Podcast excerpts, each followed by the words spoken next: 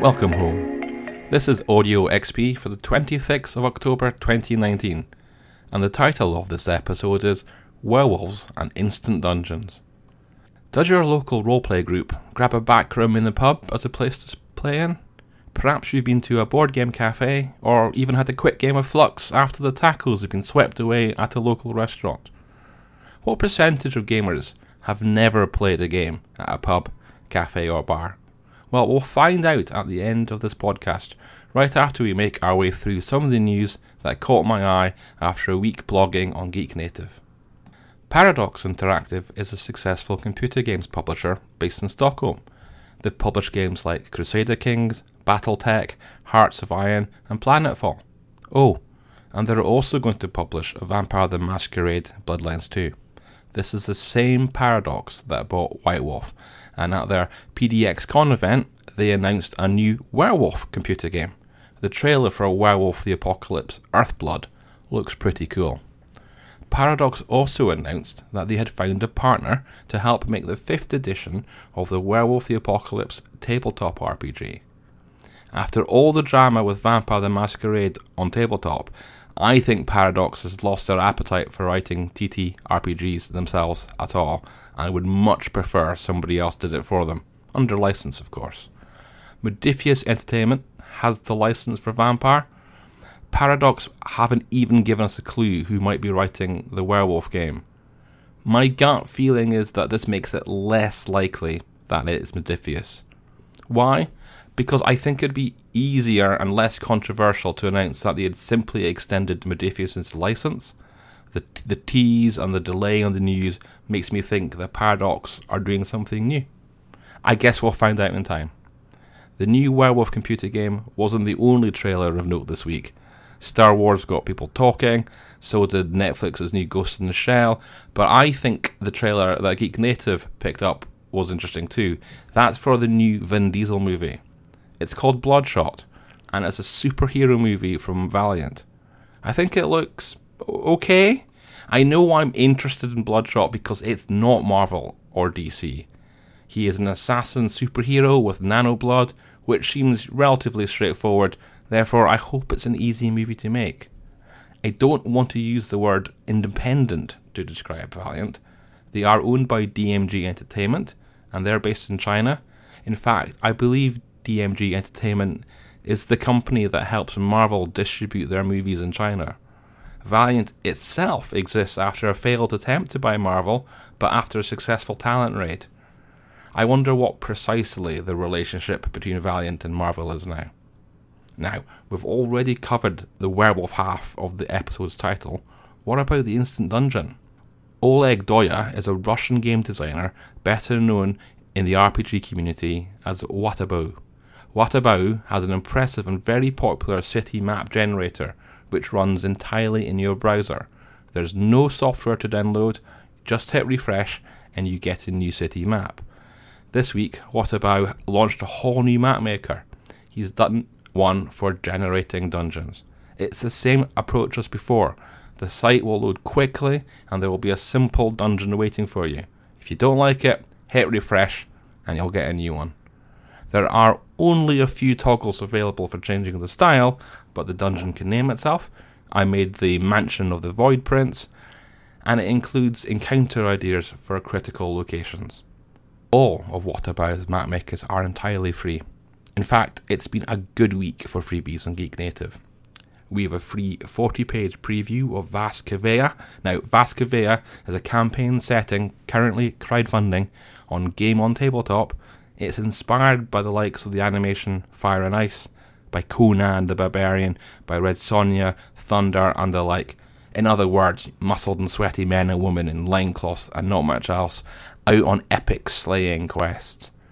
We have a short interview with Mike Myler, the settings creator on Geek Native, and we talk to him about the sheer size of his setting and what role the warlords there have. We also discover that this crowdfunding campaign was initially intended to be on Kickstarter, but concerns about union busting there persuaded Mike to try an alternative. And I'm sure that fact alone might encourage some would be backers. Mike reminds us that Kickstarter union staff are not calling for a boycott.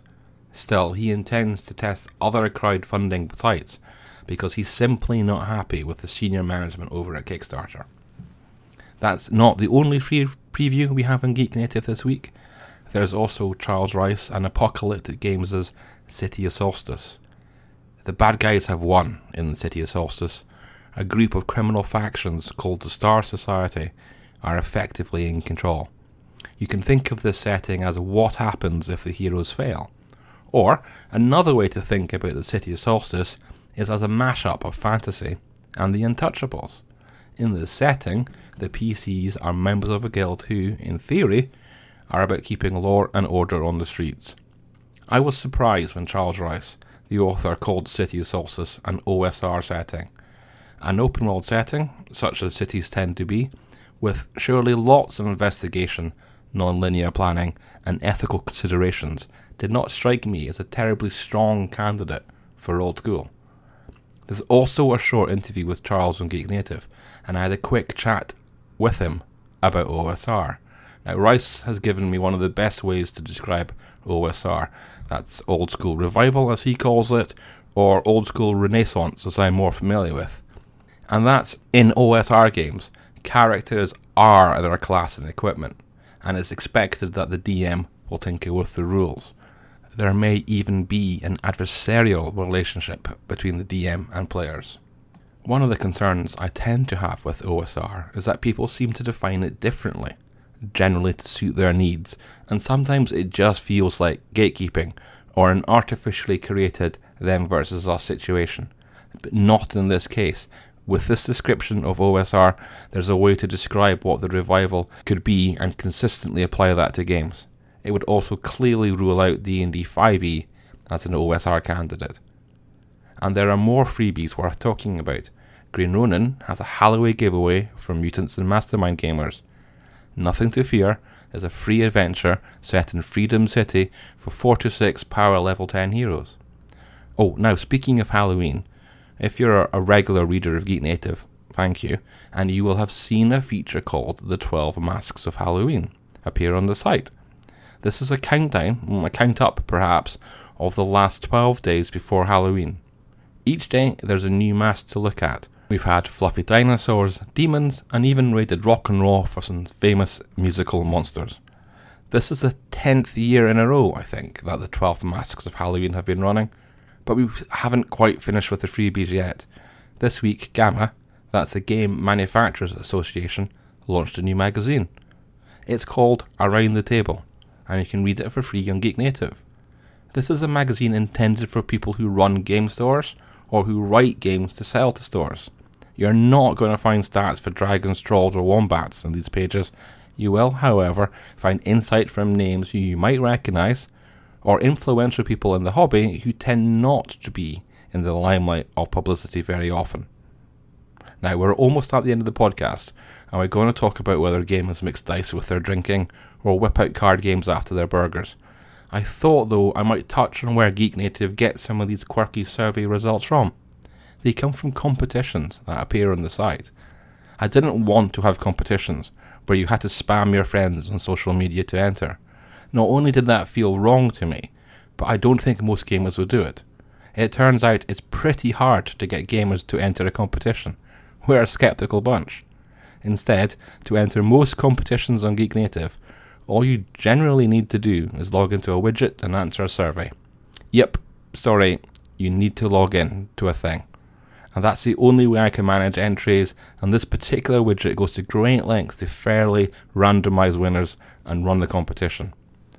Completing the survey gives people points, and each point is a chance of being a winner.